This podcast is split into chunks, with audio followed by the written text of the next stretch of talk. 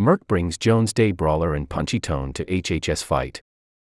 By Jeff Overly, June 6, 2023, 11:25 p.m. Eastern Daylight Time. Pharmaceutical giant Merck picked the first legal fight over landmark legislation letting Medicare negotiate drug prices, and the company showed up with bare-knuckle rhetoric and a Jones Day partner who told Law 360 on Tuesday that the litigation fits perfectly into his mission of battling Uncle Sam's excesses. Stay ahead of the curve. In the legal profession, information is the key to success.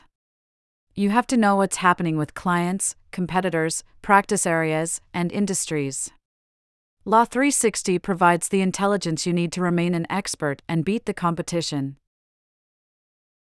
Access to case data within articles, numbers, filings, courts, nature of suit, and more.